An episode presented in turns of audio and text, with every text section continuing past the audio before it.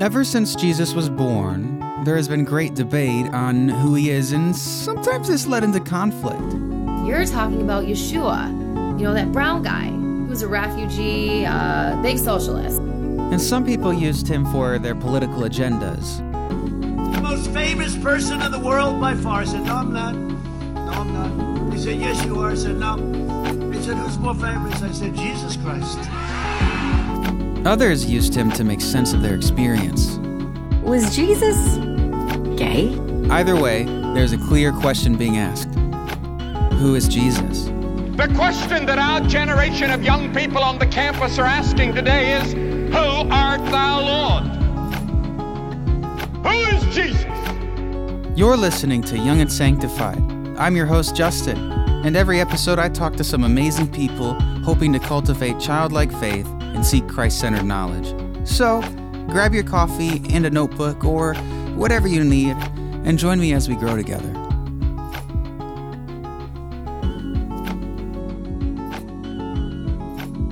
All right, Dr. Parris, thank you so much for joining Young and Sanctified. You know, I had you in a class, and I think it was a general consensus that everybody loved uh, your teaching method and your content. So I really appreciate you joining today.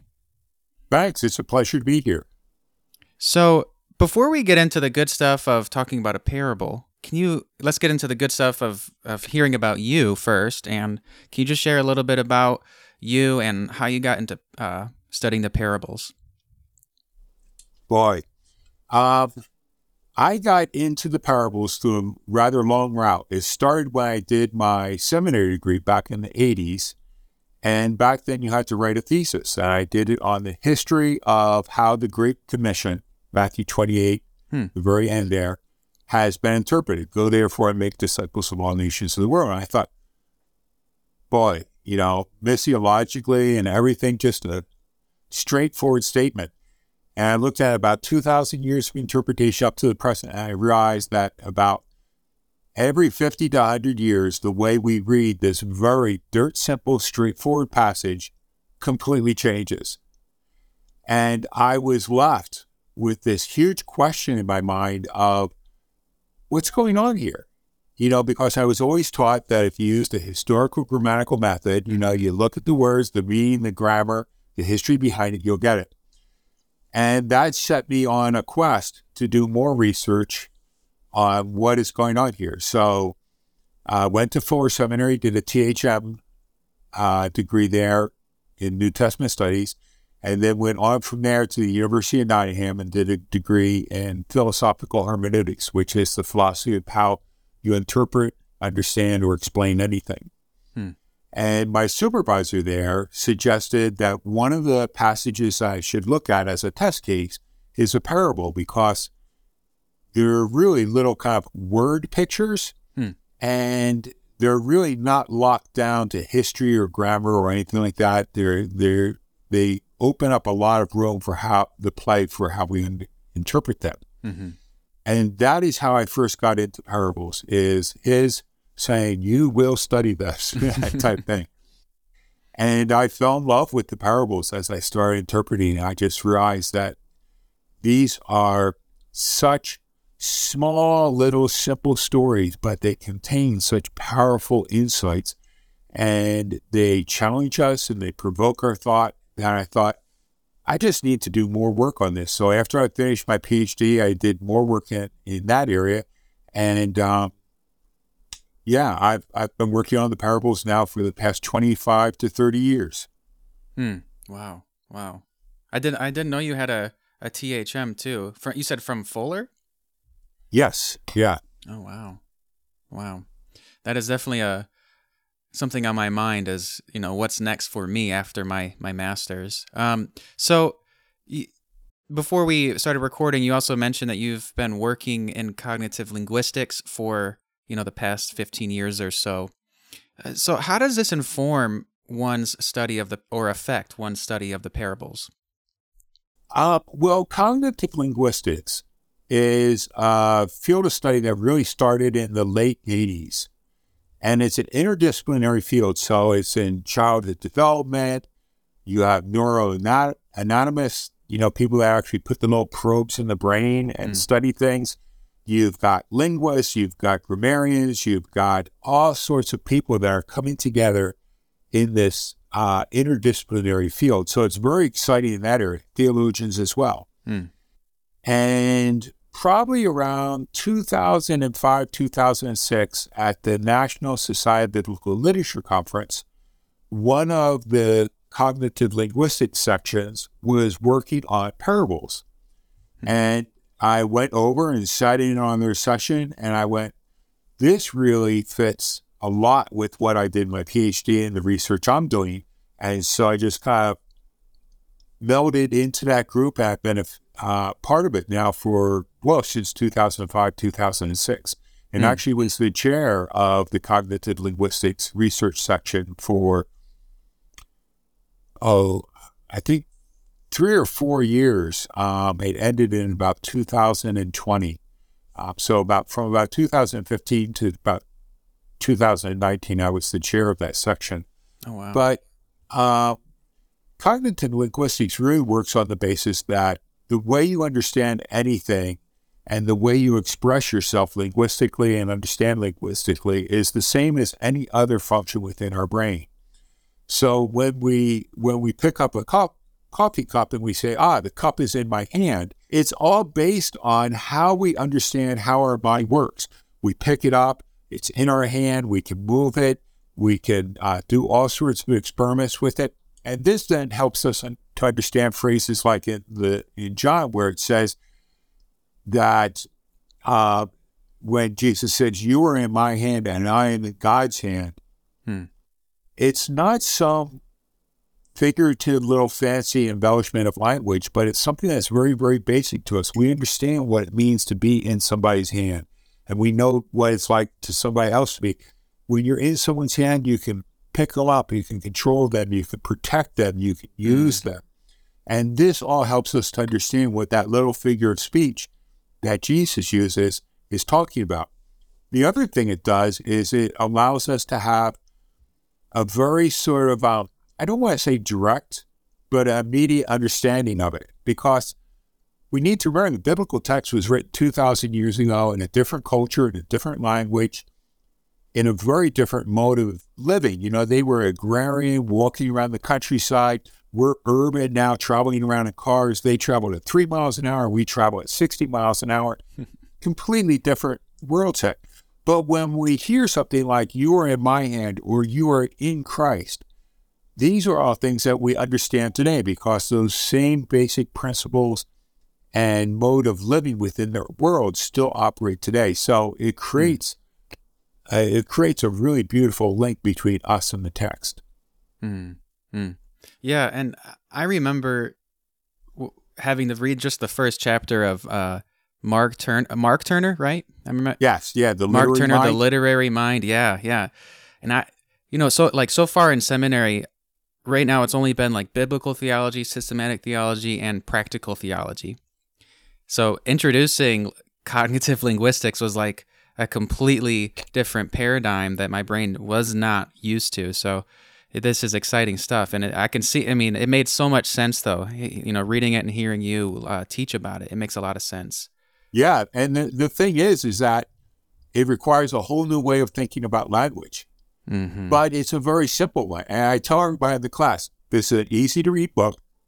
This is an easy to read book, but it's very difficult to understand. hmm And some people think, oh, you know, it's the weekend before the assignment on that book is due. I'll, you know, blitz it this weekend. and you just go, doesn't work that way. You just read a little bit and then you think about it. Yeah, absolutely. Yeah, I I took a very long time reading that book, and still struggled with it. Yeah, So- it's very good.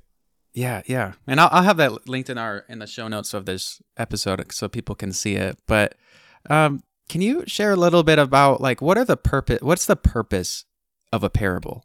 Because I, I think most people, I remember, I think in Sunday school, it's a earth like a earthly story with a heavenly meaning or something like that. Right. But I, are, so can you share a little bit about that? Yeah, I would say the primary purpose of a parable is that they are de- designed to make us think. Hmm. And so uh, when Jesus tells a parable, like let's take the parable of the treasure hidden in the field. The kingdom of God is like a treasure hidden in the field that a man finds, buries, goes and sells all that he has so that he might own that field. And you, okay, you got four verbs there uh, finds, covers, sells, and then buys. But you've got this incredible story that's embodied within the whole thing. What does it mean then for us to find something that we don't expect? How do we react to it? How does that change our life where we sell everything that we have so that we can now possess this thing? And then finally, our commitment. We go and we Mhm. buy that field. Uh, but it forces us to think through how does that relate to my life? What are things that I found? What was it like when I became a Christian or Christ came into my life or I decided to have faith? Uh, this this finding this treasure, how has that changed my life? You know, did I go and sell everything that I have? Have I bought that field? Um, am I totally committed to it? And it just forces us to really think through what's going on there. I think the other thing that a parable does is that if we go back to the original situation of Jesus out there on the countryside, Mm-hmm. parables are a very safe but yet dangerous way for him to teach. They're safe because he's entering into conflict with the religious leaders of his day, and, and for good reasons. I mean, they want to make sure that everything that's being taught is orthodox and we don't have fake teachers running around the countryside. Um, so he might tell a parable like that one, like the treasure hidden in the field. And you can imagine some Pharisee or a rabbi going out and hearing that, listening to Jesus teach on the countryside that day. And then he comes back and he, that, I'm not sure about this guy. Uh, he's kind of orthodox, but he's teaching some very questionable things. And then he goes home and his wife says to him, Oh, you went out and you heard the new rabbi teach. What did he say? He just told a bunch of really silly stories. You know, hmm. here's one. He tells it to her and she goes, and I don't get a clue what that that's about.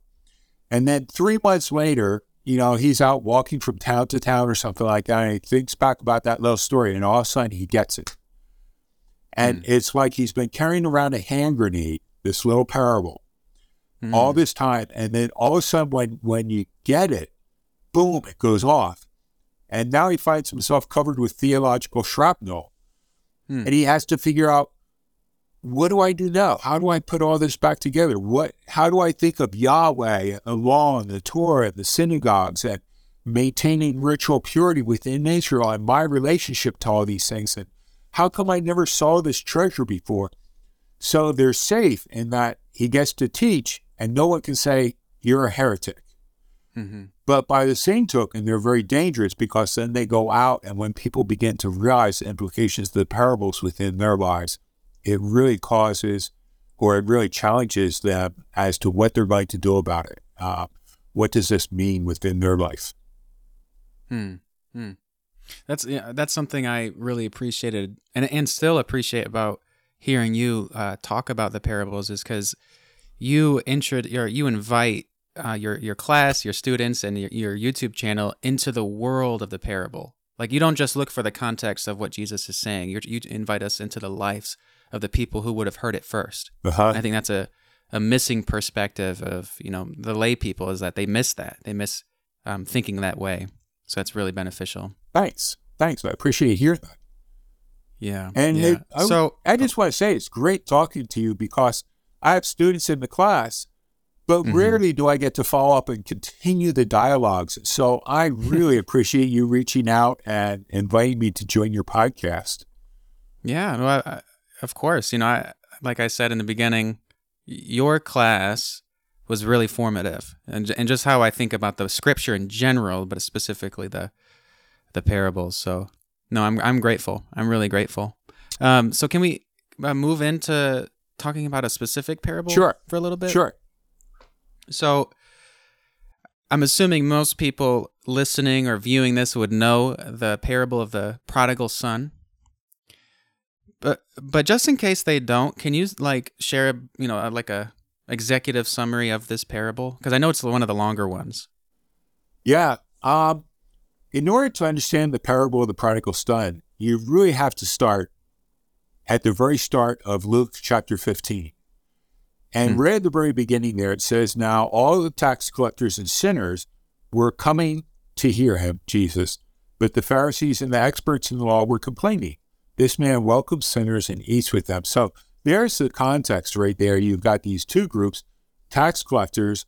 Sinners are probably maybe drunkards or thieves, but a lot of times in the New Testament, sinners is also a reference for, to prostitutes or women that are questionable morally in those hmm. areas. So he's he's with these people, these tax collectors and these sinners.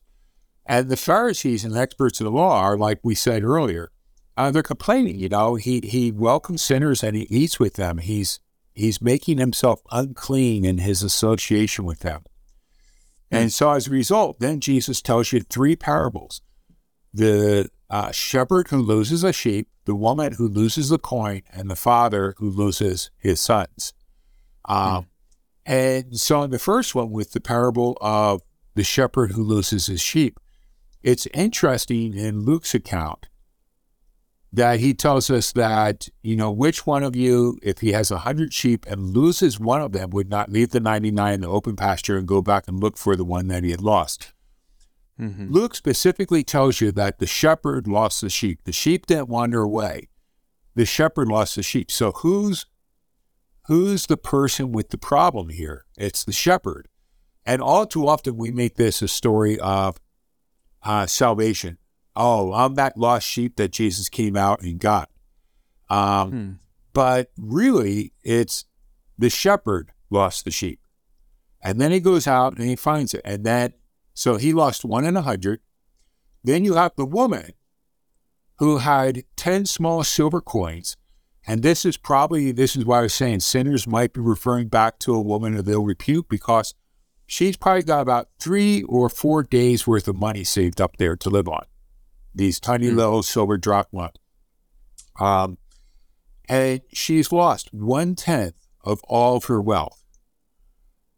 So you can imagine immediately why she's desperate. She lights lamp after lamp to find this thing. But once again, she's the person who lost the coin. And in both these cases, the sheep doesn't do anything to repent. The sheep doesn't do anything to be found. The shepherd finds it, the woman finds the coin. And then finally, we come to the parable of the father who loses his son. And so you've got you've got this progression of intensity from one out of hundred to one out of ten to now one out of two. Um, and so when he comes to these uh, his two sons, you've got this idea that echoes all the way back into the into the Old Testament. Yeah, it goes back to Genesis one, uh, Genesis two, when God created Adam and Eve. He has he has two, and then in Genesis four, when Adam and Eve have Seth and Abel, they've got two sons, and then you've got all sorts of stories throughout the Bible where you've got a younger son and older sons. Uh, Joseph and his brothers, he's one of the youngest, and he usurps them. David being the youngest and usurps them.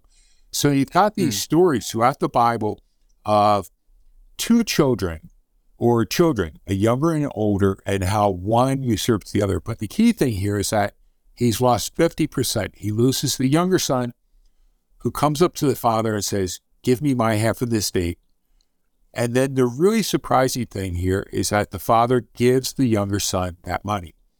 And in Jewish literature, we have lots of statements where it says, Do not give one of your children your estate before you die, because you never know if you will need it back. So there's hmm. there's teachings within the rabbis and Jewish literature about you don't give someone their share of their inheritance before you die. But this guy hmm. does it.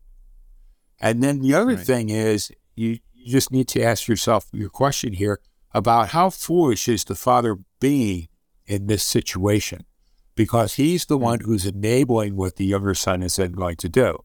And I think that goes back to the shepherd losing a sheep, the woman losing a coin. Now we can say a lot of the blame here is on the father because he's enabled this son to go up. In fact, the older son later on will actually lay those charges against the father.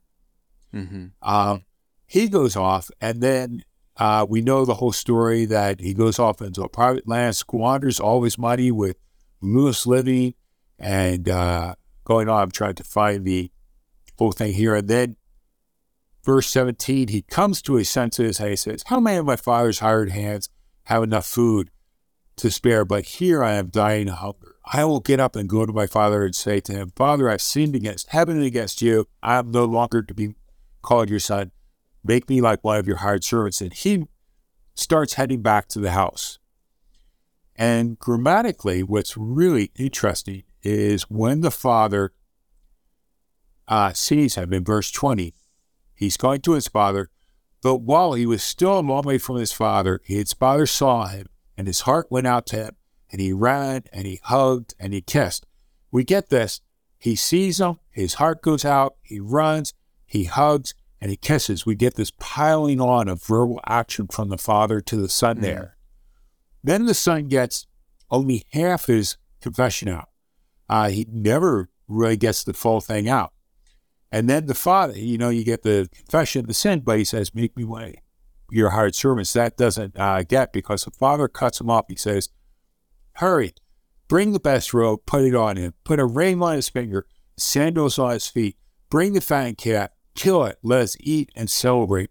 Once again, you get this piling on of verbal actions, just bang, bang, bang, bang, bang, bang, bang, bang through here. Hmm. And it really shows us, I think, the heart of God in reaching out to us when someone turns to Him. And I think it's tied to this whole idea of the shepherd losing the sheep, the woman losing her coin, and the father who had lost a son is now over the moon about the fact that his son has now come back to him.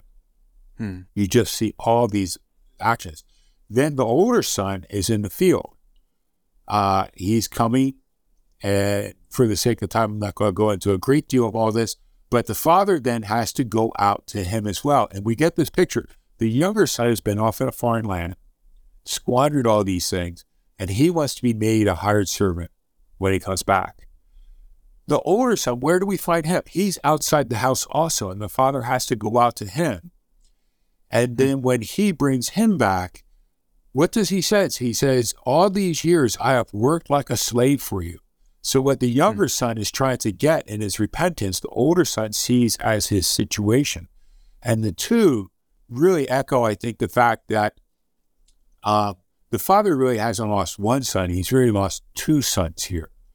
And it makes you answer the question how can the kingdom of God be like this really dysfunctional household? Uh, you know, with one son running off and the other being legalistic mm-hmm. and complaining about his situation within the house and the dad doing things that may or may not be appropriate.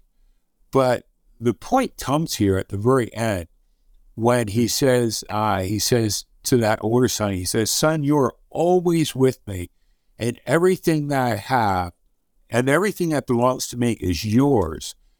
And he really lets this son know that all these blessings and promises and what it means to be a child of this person are rightfully his. He doesn't have to earn it, they are his. He is not a slave. But then regarding the younger son, he says to him, But your younger brother was dead and is alive. He was lost and is found. And we really see once again, I think, this father's heart for his two children. And it, when you start asking questions about Christology and theology and this whole thing, I think what it goes back to, and this is why I brought these Old Testament stories up of fathers with these young, uh, two children in many cases, but the younger son, especially usurping the rights of the older one, are these motifs that are found throughout the Old Testament stories that mm-hmm. a person out there in the countryside or the Pharisees and the scribes who are arguing with Jesus here at the very beginning would immediately see this as a story that's summarizing and is tied to the stories in the Old Testament. Hmm. And so it makes us ask a question that probably the father in this story represents a godlike figure. I think that's hmm. pretty well uh, grounded. But then the second thing that comes through here is how did God lose anything? I mean, especially if you're a good Calvinist. God can't lose anything. Uh, but you go back to Genesis 2, 3, and 4 when God lost Adam and Eve. And then uh, the story of Noah and the story of the fall of Israel, and rebellious kings, all the way down to the time of Christ. And you get this picture of this God God figure, this father figure there, sitting on the porch of the house, looking and waiting for that those children to come wandering back. And mm. then when he sees them, just runs out and he hugs and he kisses and he puts the ring on their finger and the robe and the sandals.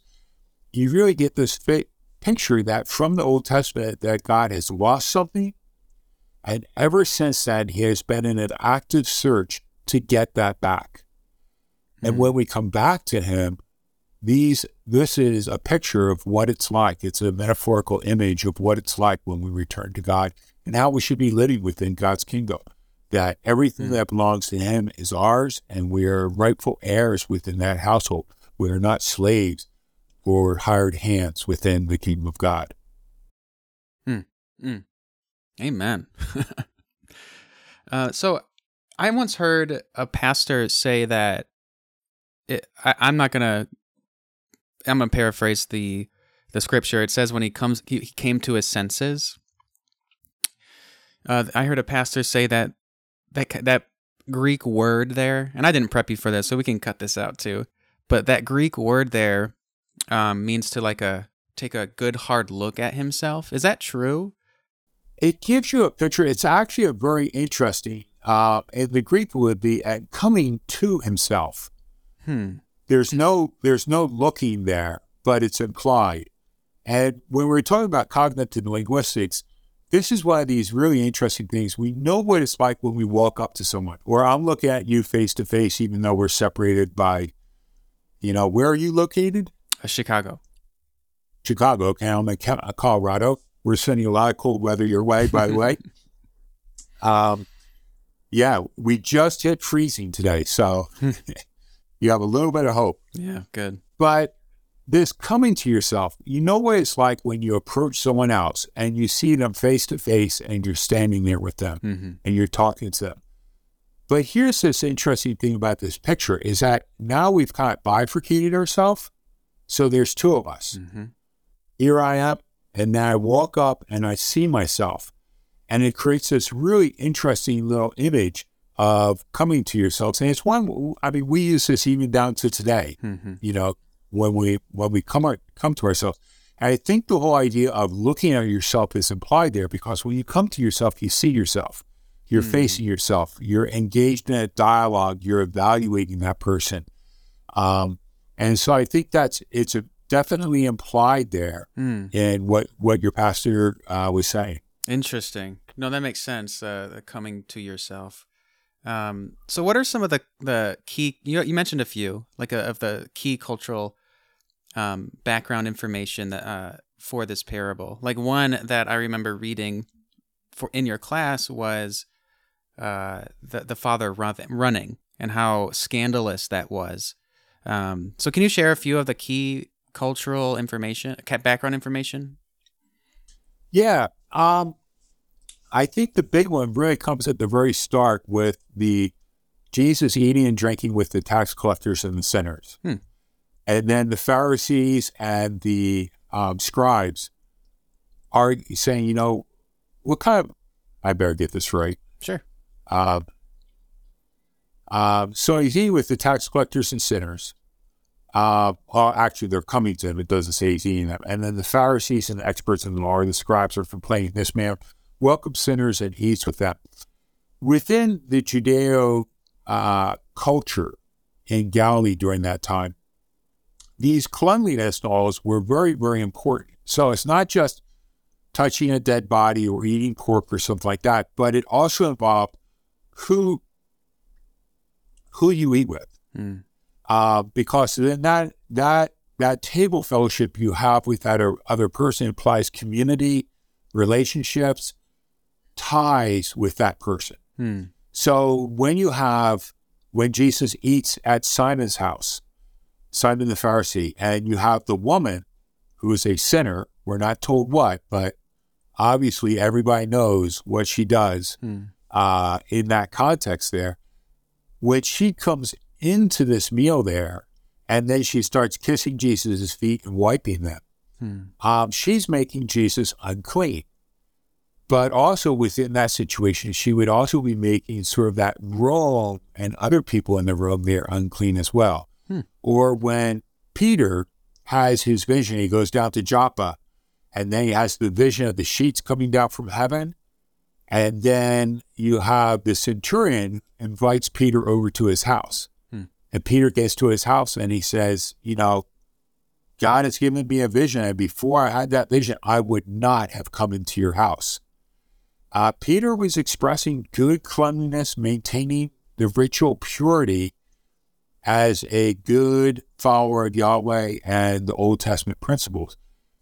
So, right at the very start, we've got these uncleanliness principles. Hmm. And when the son goes off to this foreign land, not only does he uh, squander his living there, Mhm. the older son accuses him of sleeping with prostitutes as well. It's not in the younger son's story in the first part of the parable, Hmm. but he is making himself unclean.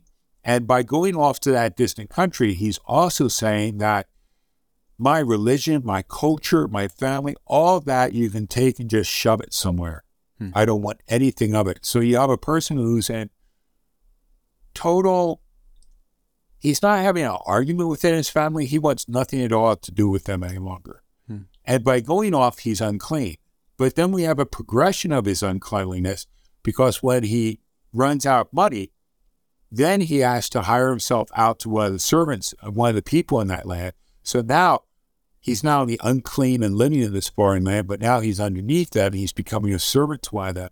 And then this guy sends him out to the fields to feed the pigs. So his whole progression from cleanliness and community to complete uncleanliness and isolation is just a very tragic slide that we see taking place within the story. Mm-hmm. And all those issues are are really important to explore within the story. Then you also have these things of the father bringing the fat calf, kill it, let us eat and celebrate. The fat calf, if you were a wealthy landowner, you would have certain calves that from the day they were born, they, you don't put them out into the pasture. These are the ones that you keep in a small pen close to the farm. Uh, you pick them out specifically because when you notice all the calves at the beginning of the year, these were the fatter ones, and they seem to be the ones that like to eat the most and seem to be the healthiest. Hmm. And you would want to fatten them up and get them really special. And so these calves were very, very valuable. Uh, think of like what you would pay for a wedding ceremony. This this is calf is like a wedding ceremony. Mm. It's it's what you've got invested there, and you would keep it for oh, let's say three or four big events during your life. Uh, maybe your son's wedding, or um, if a king comes to visit, or royalty comes to visit your region. These these are very very precious items. So when he brings that calf and kills it, it just shows how important the return of this child is. Hmm. Uh, let me see. What else do we have? Uh, culturally, uh, what, another interesting thing that takes place here is the dialogue with the older son. I talked a little bit about the younger son, Mm-hmm. but with the older son, when he hears all the music and dancing taking place in the house and he gets closer, uh, he asks one of the slaves, you know, what's going on? Verse 26. He says, you know, what's going on here? And then the slave replies, and it's very interesting. The slave says, Your brother has returned, and your father has killed the fat calf. You really see this social striation there. This this person is a hired slave while they're a slave working on the land there. And so you see the separation of position. You know, he's not my father, he's not my brother, but he is your brother, he is your father taking place. And then Hmm. when the father goes out, um, when the father goes out and appeals to the son, he answered his father. He says, Look, all these many years I have worked like a slave for you. I have never disobeyed your commands, probably tying back to the, if we see the father as a godlike figure, tying back to the Torah and the Old Testament uh, covenants. Yet you never gave me even a goat so I could celebrate with my friends. And once again, you see these cultural breaks within a family. He doesn't want to celebrate with the father. Hmm. He wants to go off like the younger son does with his buddies. And then he says, But when this son of yours Hmm. returned, um, who has devoured your assets with prostitutes, you killed the fat calf for him. And you really get this picture that within this family, that the son still doesn't see himself. The slave says, Your brother, your father. Now the son says, Your son, you did this, you did this, you did this. Um, and it really helps us to see how dysfunctional the family is, but also during that day and within that culture, this whole idea of saying types of things like this to your father, you know, that this is your son, not my brother, that these are these are the things that you have done that are wrong, is really offensive and shameful for the son to be speaking to his father like this. And it gives us an insight into just how broken the relationship is there between the father and the older son as well. Mm-hmm. Hmm. Interesting. Interesting. So, do th- why do you think that, or how should people interpret then? You know, Jesus breaking these um, purity ritual laws. Is it is it that they no longer apply? Is it that he was actually breaking the law, or yeah? How how how are we supposed to interpret that? Well, that would be a whole nother podcast in itself. Sure. But one of the things, and it goes into um, uh, Jesus's miracles as well. And Hmm. this is a class I've tried getting forward to teach for years, doing one on the miracles of Jesus. Hmm. But according to the Old Testament precepts, if, um, let's say I've got some, I've got a McVitie's digestive biscuit here, and just got this out of the package, so I know it's nice and clean. But if I dropped it on the floor, you know, you got the five second rule, but if I pick it up six or seven, no, it's kind of dirty and it's got dog hair and stuff like this in it. In the Old Testament, it didn't, and in the New Testament as well, it didn't work on how we see it as far as like germs and dirt. It really worked on issues of purity.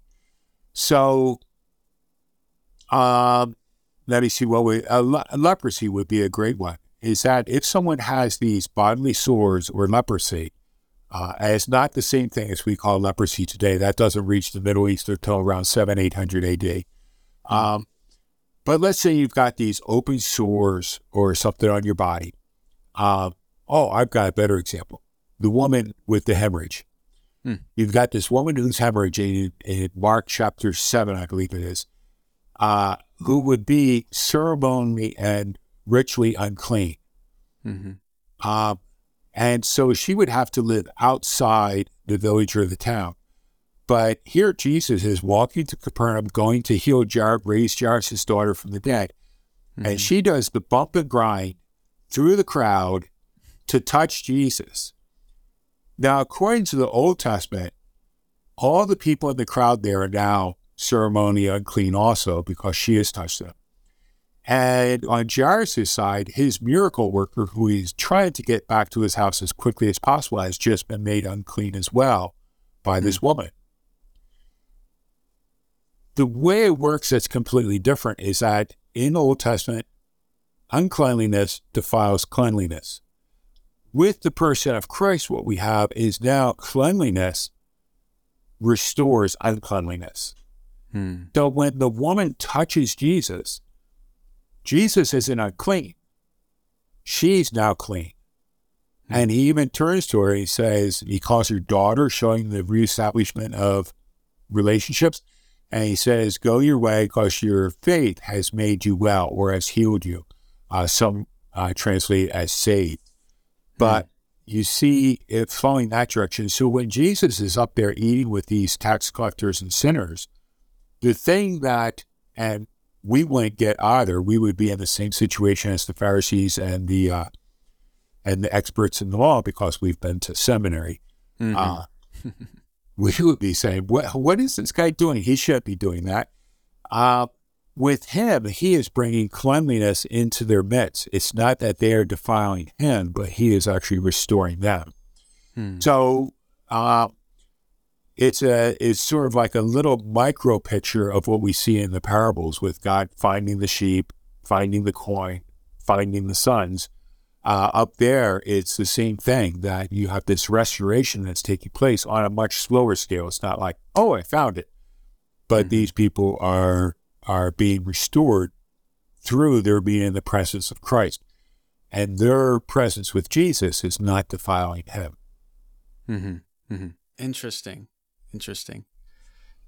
I, I, the second interview of this series was Dr. Darrell Bock, and I asked him a similar question. You know, how are we supposed to interpret this? And he, it's interesting because he said it, it. You know, it, the law is Jesus's, so whether or not he broke it, I mean, that's not up, up for debate because it's his law, and I really liked that too. But it's a, I think that's something that a lot of um, current believers are wrestling with is is how do we interpret these these old laws, eh, you know, pur- purity laws and and whatnot. Yeah, especially especially when you see how the church has gone behind these "don't say gay" bills, or uh, we're not going to teach Black history, or we're going to really clamp down on laws against uh, immigrants coming into the country. Um, you look at the parables and you go, man, the message of them is directly, or you look at what Jesus is doing. Uh, I think if it was written today, uh, we would see now all the tax collectors, you could say LGBTQ community, or you could say Hmm. uh, illegal immigrants, uh, perhaps even drug dealers, Hmm. uh, were coming to Jesus. All these people that those within the church look out and judge, like the Pharisees and the scribes, would see as, oh, we don't associate with that, and we don't associate with people who, who associate with them. Um, Hmm. That it really just flies in the face of it. You know, where's Jesus? He's out there with these very people, Hmm. and he's Hmm. and he's he's eating and drinking with them. Mhm. You know, so much so that they accuse him of being a drunkard and a glutton. Um, yeah. Hmm. So then I think because I, I I've seen um like our our more progressive brother and sisters um use like th- these three parables as a way to like affirm um you know different communities. And so I guess what's what's what do what is Jesus so he's eating with them he's you know he's breaking this barrier between clean and unclean but what does that mean for those who were clean? Does that is it like slapping a uh you're no longer unclean so live that way or what does it mean for those communities um, I, i think, guess in in the context of scripture we could stick there Yeah, I think um, Peter and Paul is a great example of this. Paul is out there with the Hmm. Gentiles, these very unclean people from a Jewish perspective, mm-hmm um, and he's up in Antioch, and he, Paul is eating and drinking with the Gentiles. But then when Peter comes up, he withdraws from those group. Actually, Peter comes up and it looks like he's eating, drinking with them. But then when other conservative members of the church come up, he withdraws. He's no longer fellowshipping, eating, drinking with the Gentiles. Mm. Mm. And then Paul, Paul calls him on the table for it. That uh, no, this is what you're. You know, there is no difference between Jew and Greek, male, female, slave or free. Uh, that we're all equal before Christ, and we need to be living our lives in light of that. And also these these lines that we draw, you know, who's in and who's out of, you know, oh, we don't associate with those people, well, we will with these people. That continually, you know, changes throughout history. And so um, you know, you you just go back to the 1800s, and um, you know, laudanum were were you know, opium drugs were rampant throughout the United States. But now, when we talk about these things, this is this is one of these groups that we really have to be careful of, and people who often feel very marginalized within the church if they have an opi- opioid uh, problem. A lot of times, on no part of their own. But I digress. I'm getting off top tangent. For sure. No, no, that's fine. Um, so where does the Christology um, come up in this then? So what are, what are we supposed to view of Christ in all of this? And it could be a, drawing from um, the whole chapter of, of that Luke. Uh-huh. Uh, I think the Christology comes in here is that, as I was saying, it goes back to that first beginning passage there, that Christ really sees himself as the shepherd who's running around the hillside looking for that one sheep he lost. Mm. Um, and then the one that would, when we were talking about cultural background, the, the woman who lost a coin. I mean, how is the kingdom of God like a poor woman who only has 10 silver coins? Uh, because now all of a sudden she is the godlike figure in this story. So to have a woman, a godlike figure, who's looking for one of her small silver coins uh, would have been very provocative for the rabbis, for the Pharisees and the scribes to see Yahweh that way and then the Father. And so, right at the very start, that Jesus is eating and he's having these tax collectors and sinners come to him definitely gives you a picture that Jesus sees himself as the one running around the hillside looking for that lost sheep. He is the, the woman looking for that coin. He is the father waiting for those two sons and seeking and searching and looking for them. And so I think it gives you a insight into how Jesus sees his role within the world, that he doesn't see himself as just a rabbi or a teacher or an expert in the law, that he sees his role as the one who is who is uh, doing what God's done since Genesis, running around creation looking for those who he has lost. Hmm. Hmm. So that's interesting then. So do you think like once the Pharisees like you know it clicked for them, do you think they would draw that similar conclusion that Jesus was also comparing himself to the God of Israel? I I think so. Um, hmm. In two senses. The first one is let's kind of do one that's different. Is in the book of Acts, we're told that many Pharisees then became uh, followers of Christ. And so I think a lot of the Pharisees were people who engaged in dialogues like this with Jesus that we see in the Gospels. Then when we come over to the book of Acts, it's like that theological integrity blew up. And all of a sudden, they, oh my goodness, I'm going to have to become a follower of Jesus now. Um, hmm. On the other hand, when Jesus is uh, when Jesus is being uh, questioned by the religious leaders during his trial at the very end. And Matthew, the high priest, asks him, and he, he uses language that's exorcistic, like he's trying to exorcise Jesus. He says, I adjure you by the name of the Most High God, tell us if you are the Christ. And Jesus then says, uh, like it's like this this great religious statement the high priestess said just bounced off on like Teflon, and he says, uh, "You have said yourself, and you shall see the Son of Man uh, coming on the clouds of heaven." And so, right there, I think Jesus really clearly states that I see myself as these messianic figures from the Old Testament, that I'm the one coming to redeem the world, and then this is why the high priest and they go, uh, "What further need do we have?" And they they rip their robes that um, that they have just been defiled by what this false teacher has said in their presence. So I think, yeah, definitely yes. Interesting, interesting, because that's something you know in this journey of Christology that it's very interesting to see the little the little like nuggets where Jesus alludes that he is the God of Yah- uh, Yahweh of Israel. Yes, yeah. Very fascinating. So thank you so much again for your time and your expertise. Uh, I do hope that people are drawn to your YouTube channel. You know, free information there. Um, but thank you so much, Dr. Parris. Yeah, you can, I've got over 200 videos up in there. Anyone's free to make use of them however they would like. Yeah, yeah. I'll put the the link in the show notes if you know they can just click it and get there really easily. But thank you again so much. Yeah, thank you for the time. It's been great talking with you, Justin. You've just listened to another episode of Young and Sanctified. You can support us by continuing to listen, sharing an episode with a friend, or leaving a review. Find us on Instagram or Facebook. And if you'd like to leave some feedback, you can reach out to Justin personally through his email, which you can find in the show notes. Your feedback helps us grow as a podcast. Until next time, friends.